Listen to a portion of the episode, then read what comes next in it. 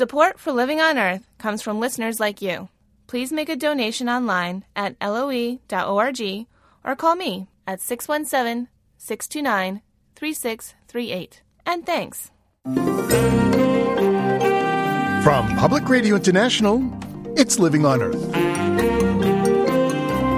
I'm Bruce Gellerman. New research suggests autism is largely an environmental illness. What they calculated was that the risk for autism was 38% from genetics and 58% from environment that twins shared, which is really different than what everybody's been saying up until now. Coming up, which chemicals in the environment to avoid to reduce the risk of autism.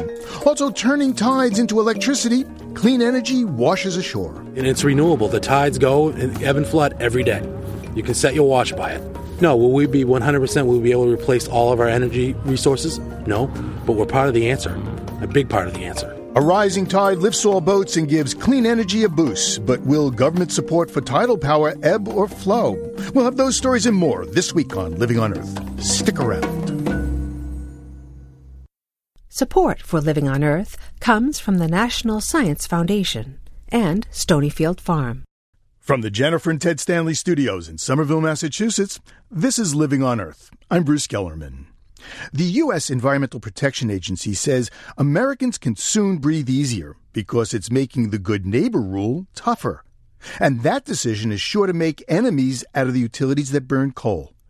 The Good Neighbor Rule is shorthand for the EPA's Cross State Air Pollution Rule, which is a mouthful designed to reduce a lungful of toxic chemicals that drift downwind from coal fired power plants. Joining me to discuss the implications of the new rule is Janice Nolen, an assistant vice president of the American Lung Association. Welcome to Living on Earth. Thank you. The cross state air pollution uh, rule, it's been around for a while, right? One version of it was. EPA did have an earlier version of this in 2005 that got tossed out by the courts in 2008. The court said, EPA, we really have to clean up these power plants. We agree with you on this. And so this rule provides a better structure and a more complete approach to dealing with the pollution from coal fired power plants that blows across state lines, that contributes to pollution problems all over the eastern U.S. So, how does it work? The EPA figures out how much pollution in each state is coming from a state across the state line. Sometimes they're as far away as, say, Texas is from Pennsylvania. And EPA is calculating what percentage of that pollution in Pennsylvania is coming from each of those states. And they've done this through some computer modeling, through some testing and investigation, and have arrived at an assessment that can help people in Pennsylvania recognize that they can't deal with pollution problems coming from Texas. They have to have the help of EPA so that they can sort through that problem. Now, this does not affect all states. It's only, what, 27 states, as I understand it, in the East. Right. It's the eastern U.S., the Midwest, Northeast, Southeast, parts of places where the state lines are pretty close together, where pollution can easily blow from some of these big sources throughout the country into other parts of the country. So that's one of the reasons it's the good neighbor rule. It's a rule that actually will help people to be able to breathe easier downwind for the first time, really. So, specifically, what pollutants are we talking about? The main ones we're looking at are two of the most widespread in the country ozone, which is often called smog, and particle pollution, which is frequently known as soot. Particle pollution are tiny bits of things that are actually so small that they can pass through the body's natural defenses. Ozone is a highly irritating gas, and when you inhale it, it can make the lungs have like a sunburn effect. And, these new rules by the EPA would dramatically cut those, right? Absolutely. These new rules would help reduce sulfur dioxide by 73% from levels that existed in 2005.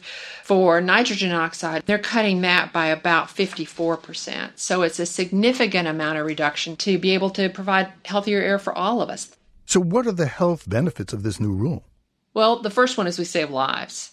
Uh, EPA estimates that by 2014, we will have 34,000 fewer deaths each year thanks to having this rule put in place.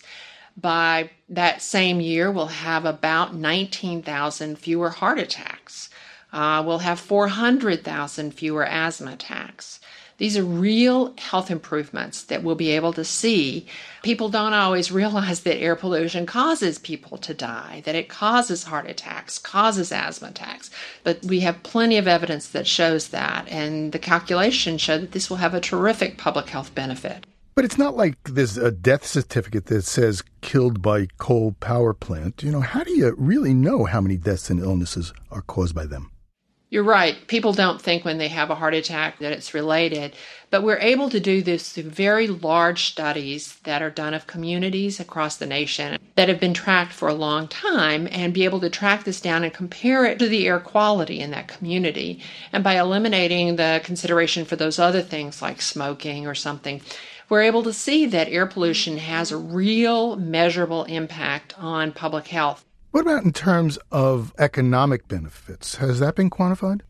Yes, and EPA is finding that the economic benefits of this rule far outweigh the costs associated with it. EPA expects that we're looking at somewhere in the neighborhood of 30 to 100 times more dollars of benefits for every dollar of costs associated with this rule. So it's going to have a huge benefit. Well, how much is it going to cost utilities to comply with the new EPA rule? EPA is projecting that in 2014, the cost will be $800 million, and then roughly 1.6 billion each year in capital investments already underway as a result of what they're doing now. And then it'll result in 120 to 280 billion in annual benefits. So the costs, even the upfront and even the substantial annual costs, are going to be far outweighed by the annual benefits that will come in. Well, what is industry saying? They, they don't like this at all. It's not like they haven't known that these rules would be coming down the pike. The last time we changed the Clean Air Act was 1990. So for 21 years, they've known that they need to be cleaning up their power plants. And now we're finally putting things in place. They're going to have to follow the rules. So is this a done deal now? It should be. EPA has produced this as a final rule once it's published. There are a few pieces of it that are they're going back and going, okay, we've changed this a little bit, so we're having a, another opportunity for comment. And then starting in January, cleanup will be happening.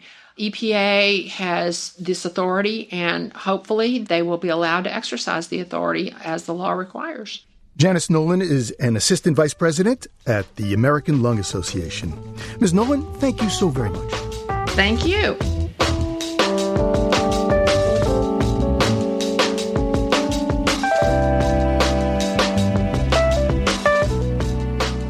There are significant and exciting new findings that fundamentally alter our understanding of what causes autism. For generations, scientists thought autism was essentially a genetic disease, but there's growing evidence environmental factors may play an even larger role. The case is made in a new study of twins in the most recent issue of the Archives of General Psychiatry. To help us understand the study's complex findings, we turn to Dr. Martha Herbert. She's a professor of neurology at Harvard Medical School and an expert in the field of autism research. Dr. Herbert, welcome to Living on Earth. Thank you. So let's look at the methodology that the researchers used. They used they studied uh, twins. Right. Why? Because twins are in the same family and they share at least some genes. But identical twins share all the genes, and fraternal twins don't share all the genes. They have it maybe 50 50. So if something shows up in the identical twins, you'd say, ah, genetic. If something shows up in the fraternal twins, you'd say, hmm, something else going on here. Yes, that's what people have usually said. So these researchers studied what, about 192 pairs of, of twins? Right. And what did they find? They found that actually there was more concordance than expected in the fraternal twins and less in the identical twins. Concordance? That means that if one is autistic, then the other is autistic. So usually it's been that 60 to 90% of the identical twins were both autistic and 0 to 10% were both autistic if they were fraternal twins. And that led people to think that this was by and large a very, very strongly genetic disorder. But to have there be so much match, concordance in the fraternal twins and not so much in the identical suggests that there's shared environment. What they calculated was that the risk for autism was 38% from genetics and 58% from environment that twins shared.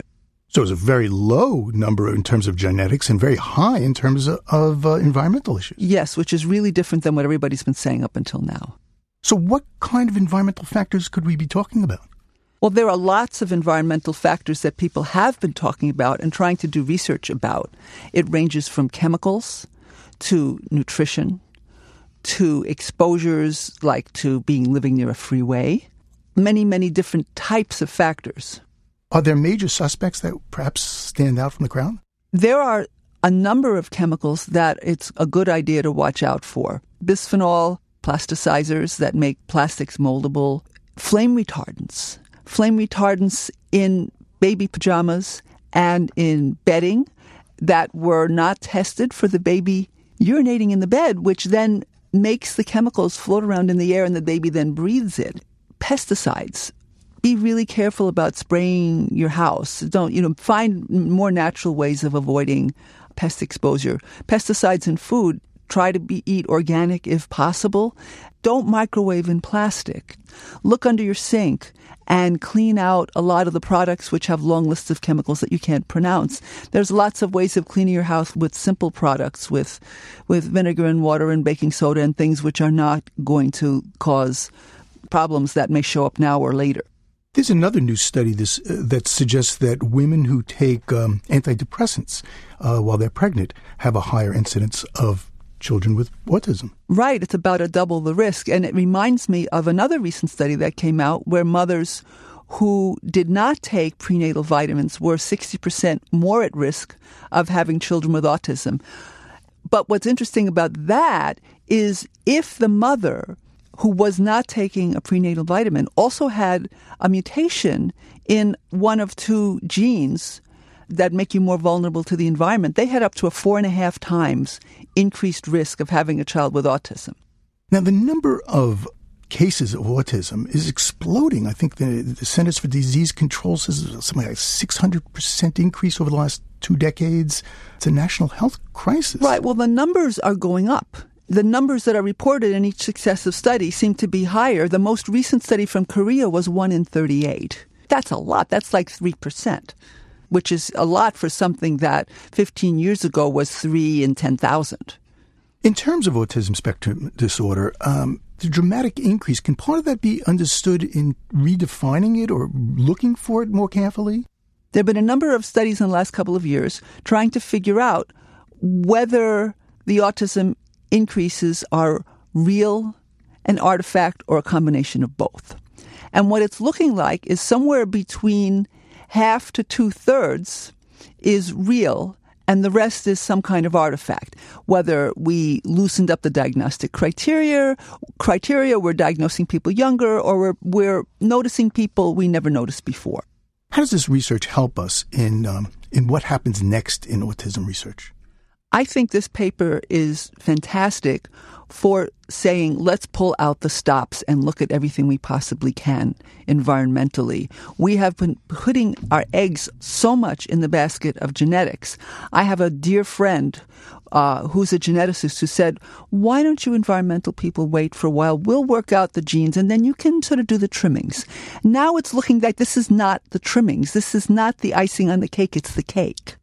Well, Dr. Herbert, thank you so very much for coming in and helping us understand this very complex and very important topic.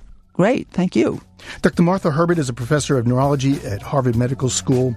Her new book, which comes out next year, is called The Autism Revolution.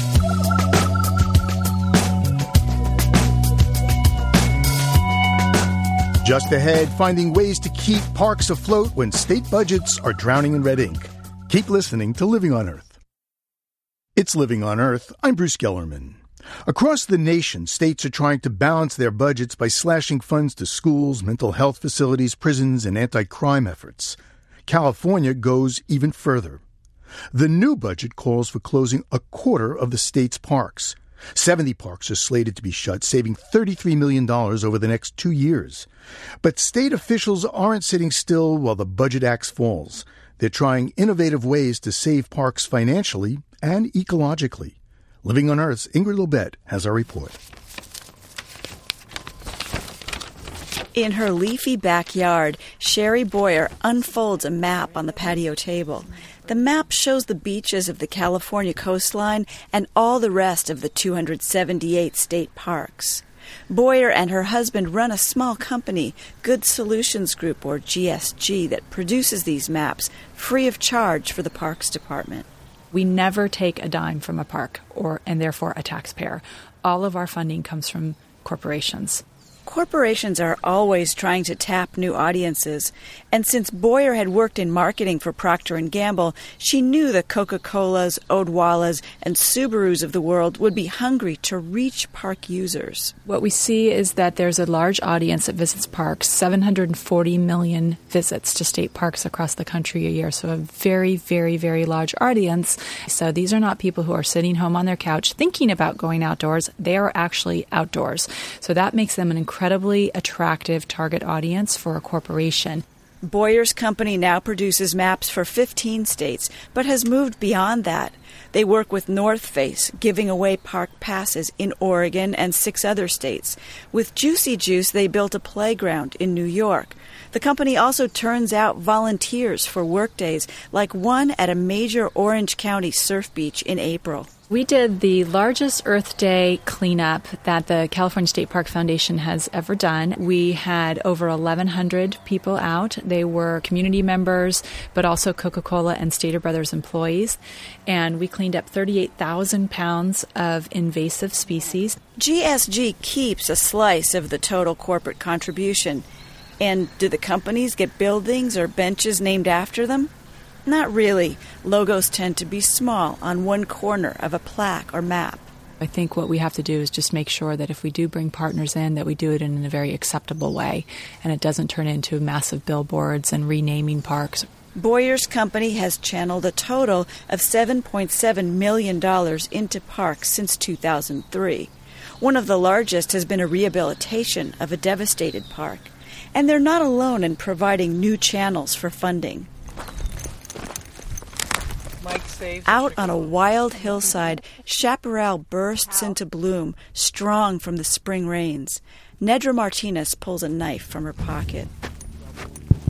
She kneels down before an 18 inch pine seedling and slices the orange mesh that protected it from browsing deer. It's impossible for me to be out here and not take. Martinez is the district superintendent for the sweeping Cuyamaca Rancho State Park in the mountains east of San Diego. I'm very excited. You know, it's just it's a miracle is what I think it is to see all the work that we've done here come to fruition and have these trees being so big that we hadn't have to take the Vexar off of them. It's just it makes you smile.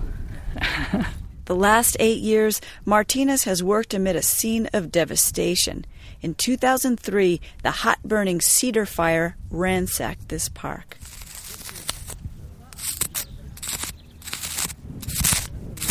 Only black, cindery spikes now stand where once there was a forest of incense cedar and pine. The cedar fire was the largest fire in California's recorded history. Mike Wells is a former district superintendent and fire manager. It, it, was one of the worst days of my life to see how thorough the damage had been and, and to note that very little natural regeneration had taken place. Wells is also a scientist, and he had research plots in the forest. They were all destroyed. Just about the time that that happened, then we had another set of fires, including the Witch Fire, which I believe is the third or fourth largest fire in California history. And by the end of that sort of episode of fire, over six of the ten largest fires in California history had taken place. So completely unprecedented in our recorded history. And during that time, over half of the conifer forest in San Diego County burned. So this is a whole new world. Scientists believe these frequent hotter fires are a result of fire suppression and climate change. Wells's research told him the Coulter pines that did remain after the fire should produce new seedlings, but it wasn't happening. There weren't enough trees, and the survivors had had their seeds blistered by the fire. And so, um, after monitoring the park for about five years, we realized that natural recovery in this area was going to be very slow and maybe for some species not happen at all. And so we, we kind of came to the conclusion that maybe trying to recreate some patches would help to shorten the recovery time for the forest. Now, even in good times, the state doesn't pay to replant after a fire. The practice is to just let things grow back. Foresters at Cuyamaca Rancho State Park wanted to try a novel ecological approach, replanting small islands of trees and hoping these would eventually reseed the park. Facing unpredictable fire seasons and the toughest economic times in memory, they turned to a nonprofit.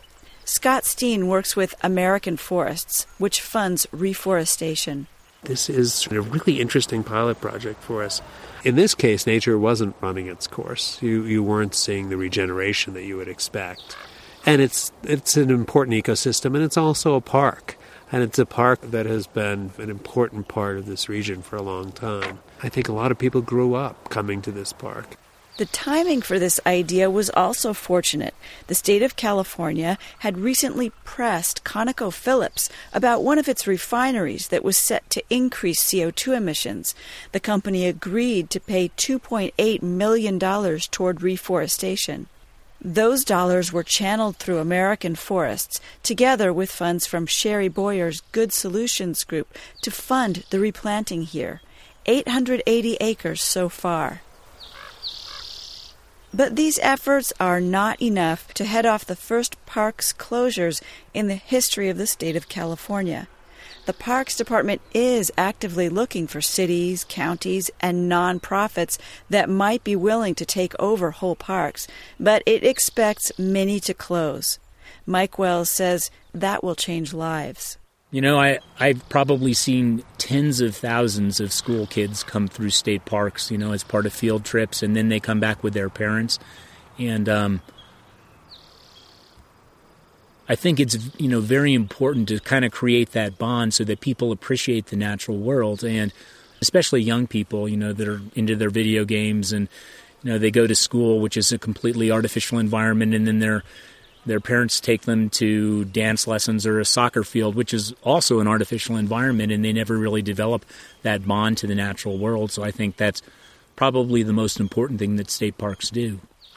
Or won't do if tens of thousands of visitors lose access to parks near them slated to close in July 2012. For Living on Earth, I'm Ingrid Lobet in Los Angeles. Hey, Ingrid, uh, stay with me for a moment, okay? Sure.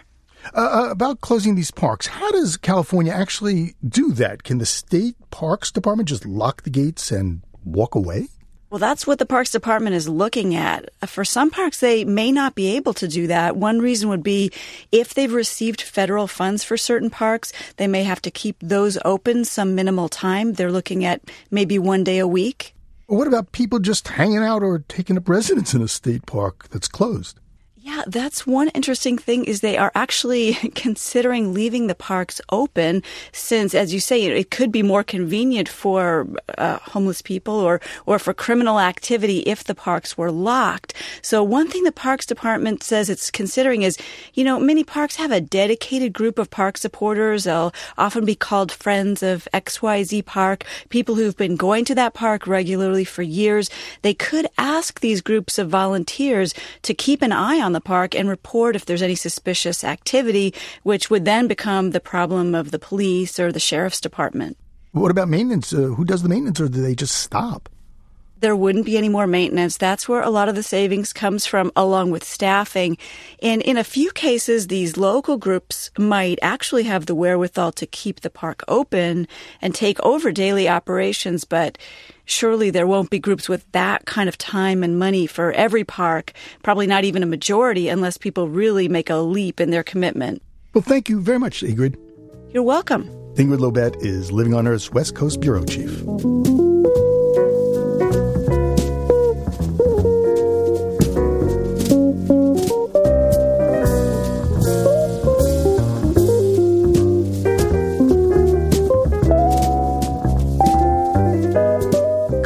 Dethroning the Lords of Water and other environmental consequences of the war in Afghanistan.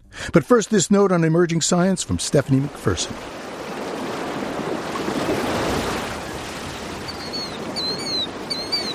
Waves rolling through the ocean look completely separate from the salty air above as they crash down and sink back into the depths. But researchers at the University of Southern California have discovered that the boundary between air and water is not so cut and dried. One quarter of the water molecules sloshing around at the surface are sitting across the border separating the liquid of the ocean from the gas of the atmosphere. To test this, scientists used extremely distilled water and singled out the thinnest layer of molecules ever examined. They found that one of every four water molecules right at the air water boundary was not all wet. Of the two hydrogen atoms in one molecule of H2O, one hovered just over the waterline, free of the usual bonds that kept its underwater partner a liquid. If the molecule were a person, said one of the researchers, it would look like a swimmer waving one arm up out of the water for help. Many of the chemical reactions that happen at the water's surface help to keep our atmosphere in balance. Probing the nuances of where water meets air gives environmental chemists more precise information to work with when calculating the rates of these reactions. Next up, the team will check how salt and particle saturated bodies of water compare to their pure water results. That's this week's note on emerging science. I'm Stephanie McPherson. Last month, Afghan President Hamid Karzai gave a speech and made two surprising statements. He confirmed for the first time that the U.S. was talking with the Taliban. That announcement made headlines, but largely overlooked was something else the Afghan president said. Karzai condemned coalition forces for the environmental consequences war has had on his country. Every time their planes fly, he said, they make smoke. When they drop bombs, they have chemical materials in them. Karzai also accused coalition forces of polluting Afghanistan with nuclear components, an apparent reference to depleted uranium used in munitions and armor. Our people are killed, said Karzai, but also our environment is damaged.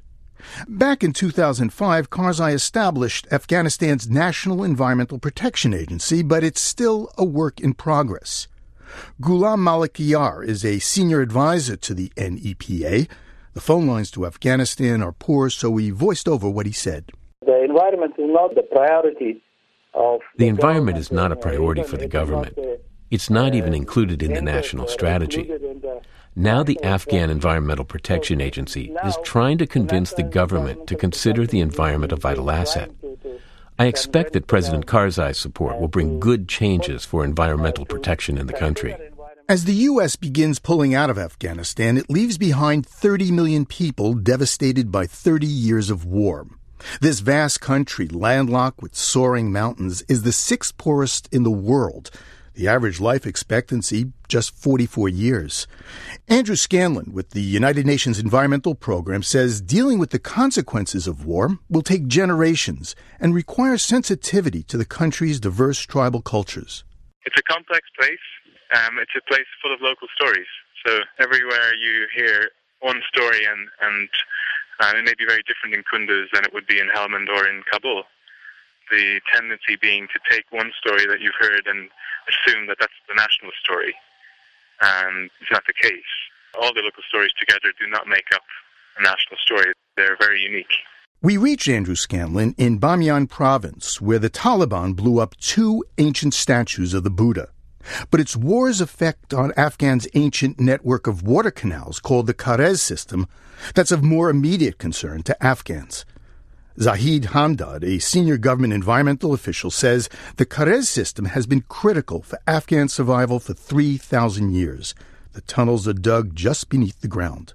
When there are movements of these military vehicles, or maybe like they are. When there are movements of military vehicles or bombs dropped, these systems are completely damaged. In my recent experiences with the Ministry of Rural Development, most of the community needs are repairs to the irrigation systems, Karez maintenance. Physical damage to the Karez water system isn't the only problem. Afghanistan actually has plenty of water, but Andrew Scanlon says three decades of war have disrupted the traditional method of allocating it. That's a job usually done by the Lord of the Water. You have a wonderful level of management at the village level uh, run by a, a, guy called the Mirab, the Lord of the Water. Um, and this would be a guy in every village whose role has been passed on from his father and his grandfather and his great grandfather, going back for hundreds, if not thousands, of years. In the 1980s, Soviet occupiers centralized Afghanistan's water distribution system, undermining the lords of the water. What's needed today, says Scanlon, is a return to decentralized community management, especially in farmlands that depend on irrigation. 60% of Afghans make their living from agriculture. It accounts for half the nation's GDP, not including the opium crop. But war has taken its toll. For example, in Kandahar, once the Taliban capital, Zahid Hamdard says fighting has laid waste green valleys of red pomegranates. So the clearing of Kandahar district was uh, strategically important the clearing of the Kandahar district was strategically important, but it came at the cost of some of the pomegranate orchards, and those have definitely contributed to the bad environmental quality. And the same has happened in Helmand, which has been one of the agricultural producers of the country. It was damaged because of the stronger presence of the insurgents or anti government elements. The Afghan government lacks the resources and reach to control much of the land. A powerful timber mafia has taken over much of the valuable forests. In 30 years, 60% of the deciduous trees have been cut down. Half of Afghanistan's pistachio trees, once so abundant, are gone. So too are almond and juniper trees, long term food sources sacrificed for fuel. Environmental advisor Ghulam Malikiyar. The war has brought poverty, and poverty is one of the main sources. War has brought poverty. Poverty is one of the main sources of environmental degradation because people are forced to use different sources of energy. And the same with natural resources. They use it up for energy, for livelihood. The Pentagon spends about $200 million a month to fuel the Afghan war. Zahid Hamdard says now burnt hulks of oil tankers litter mountain passes. Whenever you travel, you know, on these highways. Wherever you travel on the highways, you see these oil tankers that have been set on fire. This can cause toxic pollution of natural habitats and wildlife from these fires set by insurgents. Afghanistan was once an important stop on the flyway for migratory birds, but deforestation, drought, and 30 years of war have ruined wetlands. Today, it's estimated that the number of birds migrating over Afghanistan is down 85%. The fighting has also led to a mass migration of people from rural areas to cities.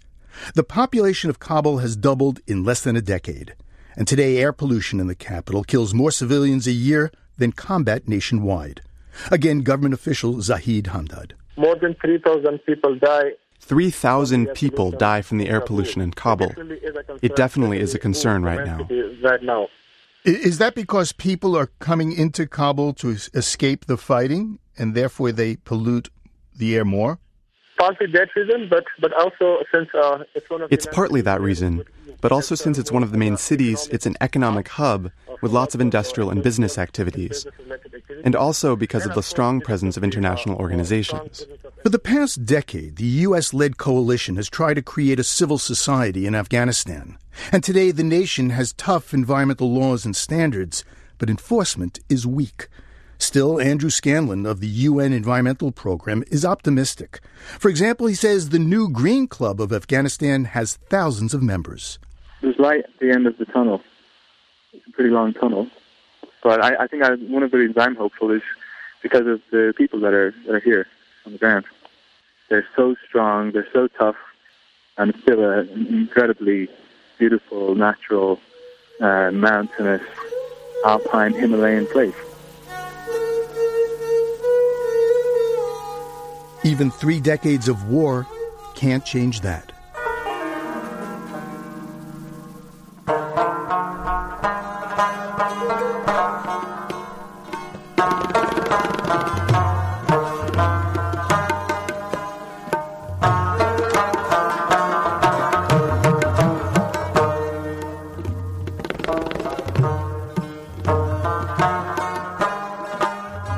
Coming up, riding the wave of the future, electricity washes up on shore.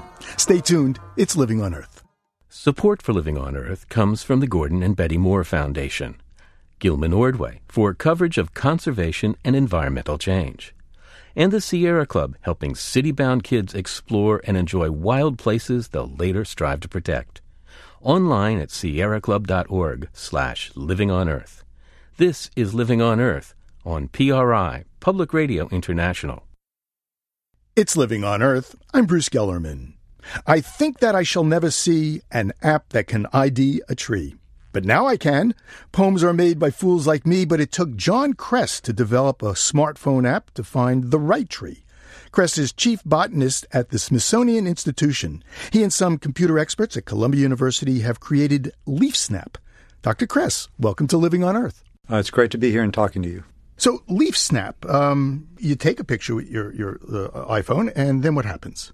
Then what happens took us about eight years to develop. It then generates a, an image of it. We call it segments the leaf into kind of its basic shape. Then it sends that segmentation over the net up to the server at Columbia, where we've stored a giant library of other images of leaves. So it compares your leaf to all those images of leaves, gives you the best match, and then sends back the top choice. How, how big is your database? Right now, we have about 200 species of trees, primarily from Central Park in New York City and Rock Creek Park here in Washington. That accounts for almost 10,000 different images that we have up on the server. We built a library for each species of any types of leaves that you'd find in the forest because we all know nature varies and no two leaves are alike. So we really wanted to represent each species by more than one leaf. And so for Magnolia grandiflora, we may have 50 different leaf images in the library that your image then gets compared to. So our producer Stephanie went out and got some leaves, and she picked them, and they're right here. And I'm going to take a picture with a borrowed iPhone, saving the image. It's uploading the image over our wireless network. So I've got a, uh, results here. Uh, I've got a bunch of results actually. Mm-hmm. And it's got the picture that I took and kind of like a, almost like an X-ray, it's a, like a silhouette. That's the segmentation of the leaf. It's it's separated the leaf from its background and it's separated out its shape there. So you're, what you're seeing is just the shape of that leaf. There's no veins, there's no color, there's no nothing. Well, there's the results that says London plane tree, or red maple, or sugar maple. Now there's a, a lot of different trees there. Yeah, but look at the leaves. They're all somewhat similar. They all have that kind of serrated, jagged edge with maybe five or six main lobes on it. And that's the fascinating thing about nature. Nature has come up with the same sorts of shapes in many different ways in many different species. And our challenge was to separate those out there. And we focused on using the leaves because, one, they're two dimensional. As soon as we move into the three dimensional realm of a flower or fruit, the problem gets a lot harder. And, and two, there's a lot of information in those leaves. If you look at this, not only the basic shape, but it's the lobes on the leaf, it's the little serrations or the smooth edges all of that helps us identify uh, what species it is. I think I found it. It's striped maple. So I've got Acer pensylvanicum here. Yep. If you were standing outside next to that tree and you came up with identification, then you could compare the photo of the bark with the photo of the tree. You can, if there were any fruits hanging down, you can compare the photo of the fruits, and then you can really confirm your identification that way. So now you've got Central Park and Rock Creek Park in D.C. mapped out here. Um, what's next? Right as we speak, we have colleagues collecting images and data on all the trees of the northeastern United States because we're going to kind of expand this across the country, starting with the northeast and then probably all the trees east of the Mississippi River and then head west. And we hope within a few years, if the funding is uh, available, we're going to be able to have a system that will work anywhere in North America. Now, I could see a potential snafu to LeafSnap, though, you know? I mean, you're out there in the great outdoors and, and you're hiking in the middle of nowhere and you don't have 3G or wireless access. Yeah, that is a problem. Uh, but I think that's probably going to change as time goes on. I just came back from Eastern Africa, and even there, out near the Serengeti, I had access to some sort of communication. So I don't have an iPhone. Um, I got an Android phone. You got an app for that? We're working on an Android version of LeafSnap right now. We hope probably by the end of the summer, early fall, you'll also be able to put this on your Android phones. And it's a freebie app, right?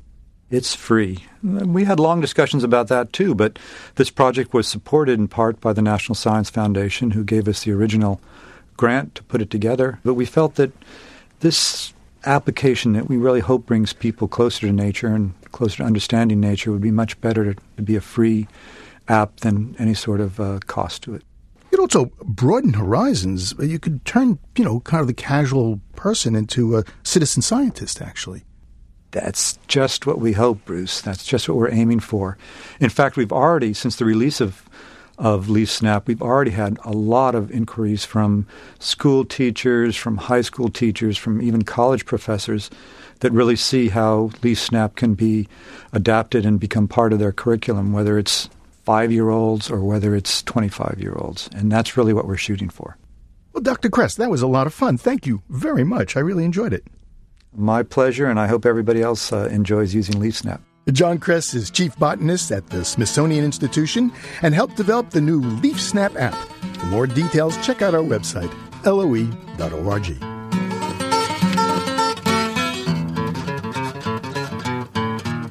In the quest for clean energy, scientists look to the power of the wind, the sun, the deep earth, and even the moon, or more specifically, the moon's gravitational pull on our oceans.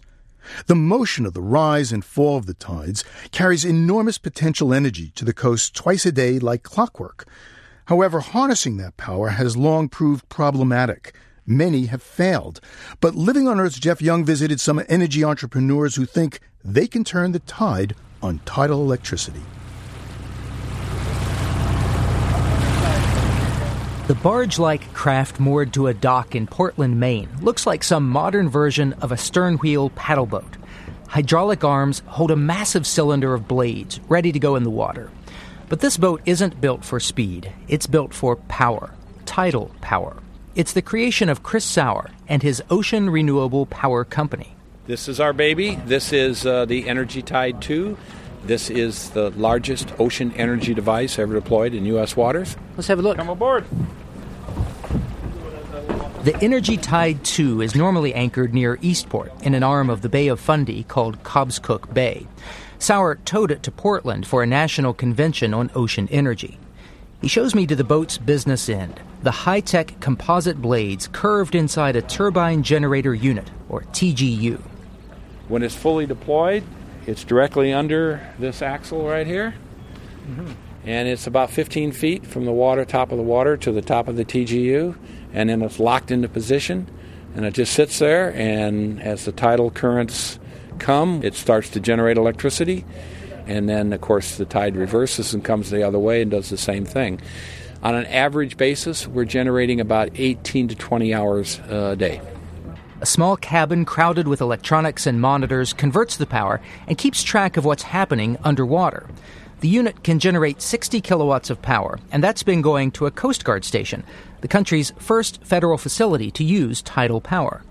But primarily, this is a research project. Sauer says in a year of operation, it's shown virtually no impact to fish or other marine life. And it's proved that the tides can predictably generate power that could be plugged into the grid. Now, Sauer wants to scale up. The next step is our uh, turbine generator unit uh, is going to be uh, get a little bigger. Uh, instead of two turbines, it's going to have four turbines. It's going to be about twice as long, but it's going to put out three times the power. So instead of a design capacity of 60 kilowatts, it will be 180 kilowatts. And uh, we hope to get that in the water and connected to the grid by the end of the year. That's our plan. Sauer says the project has also proved tidal power can generate jobs. The company's provided jobs for 100 people in Maine, people like Daryl Speed, who had been laid off.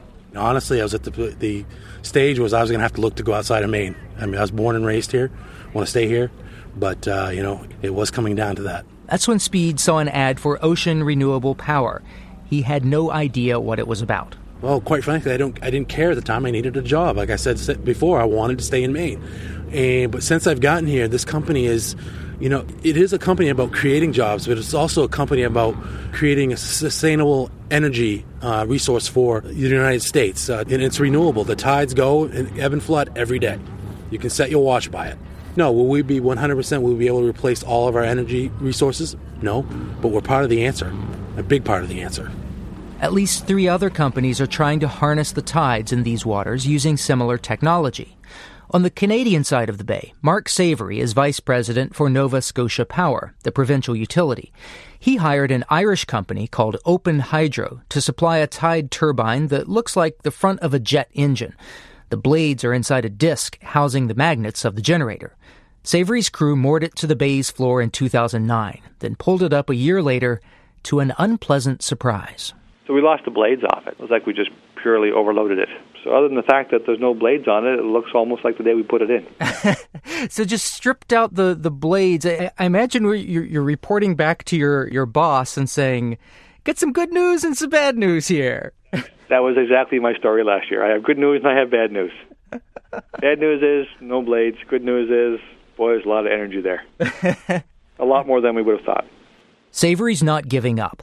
Nova Scotia Power estimates it might be able to get 2 gigawatts of electricity from the tides, about 15% of the province's annual power consumption.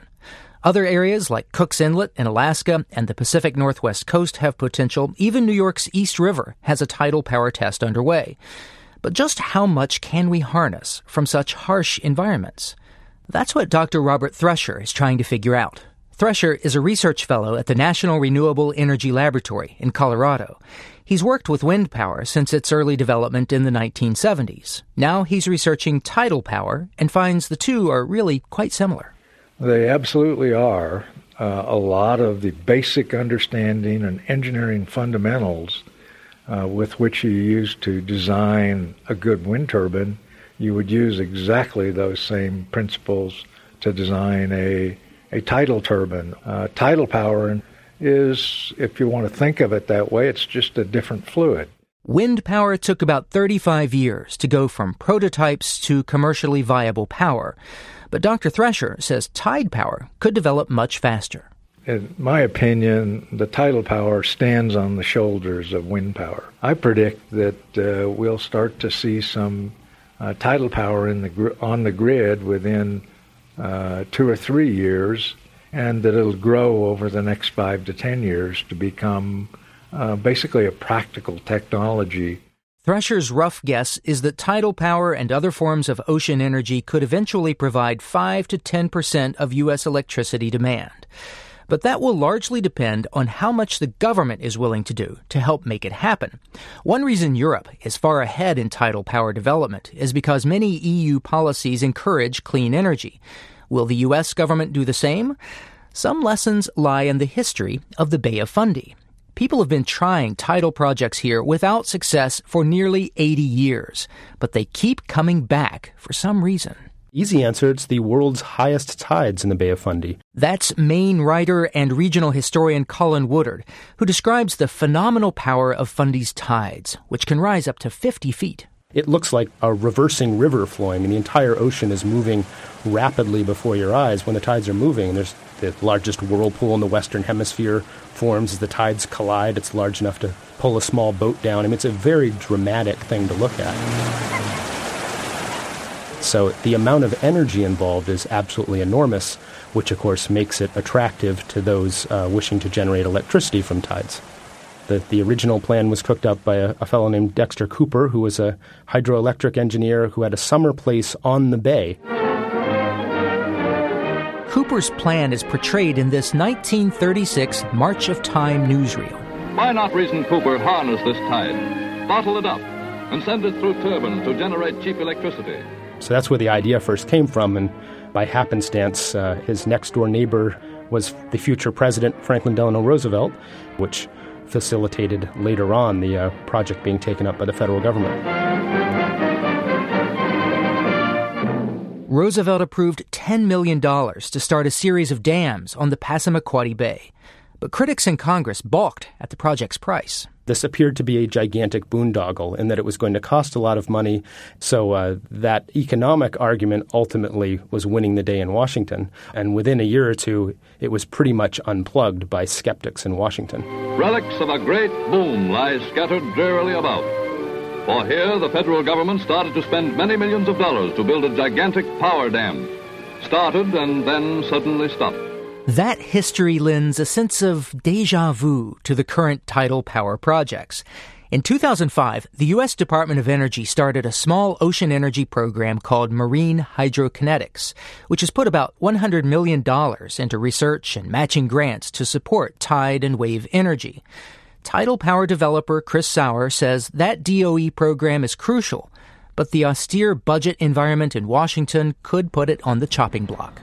This is a very minor amount of money. It's a drop in the bucket compared to what is given to the oil and gas and coal and nuclear industries. Uh, but it's critical for us at this point.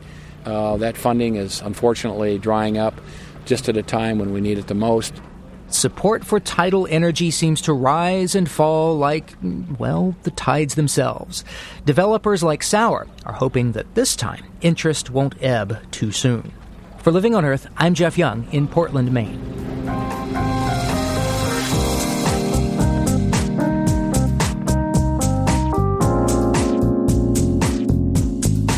Living on Earth is produced by the World Media Foundation. Our crew includes Bobby Bascomb, Eileen Bolinsky, Helen Palmer, Jessica Lee Smith, Ike Sriskandarajah, and Mitra Taj. With help from Sarah Calkins, Gabriella Romano, and Sammy Souza. Our interns are Daniel Gross, Stephanie McPherson, and Anne Marie Singh. Jeff Turton is our technical director. Allison Lirish Dean composed our themes. And don't forget our sister program, Planet Harmony, which pays special attention to stories affecting communities of color. Log on and join the discussion at myplanetharmony.com. And you can follow us on Twitter at Living on Earth. That's one word. Steve Curwood is our executive producer. I'm Bruce Gellerman. Thanks for listening. Funding for Living on Earth comes from the National Science Foundation, supporting coverage of emerging science.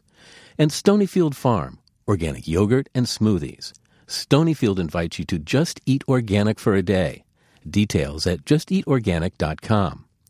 Support also comes from you, our listeners, the Go Forward Fund, and Pax World Mutual and Exchange Traded Funds, integrating environmental, social, and governance factors into investment analysis and decision making on the web at paxworld.com. Paxworld for tomorrow. PRI, Public Radio International.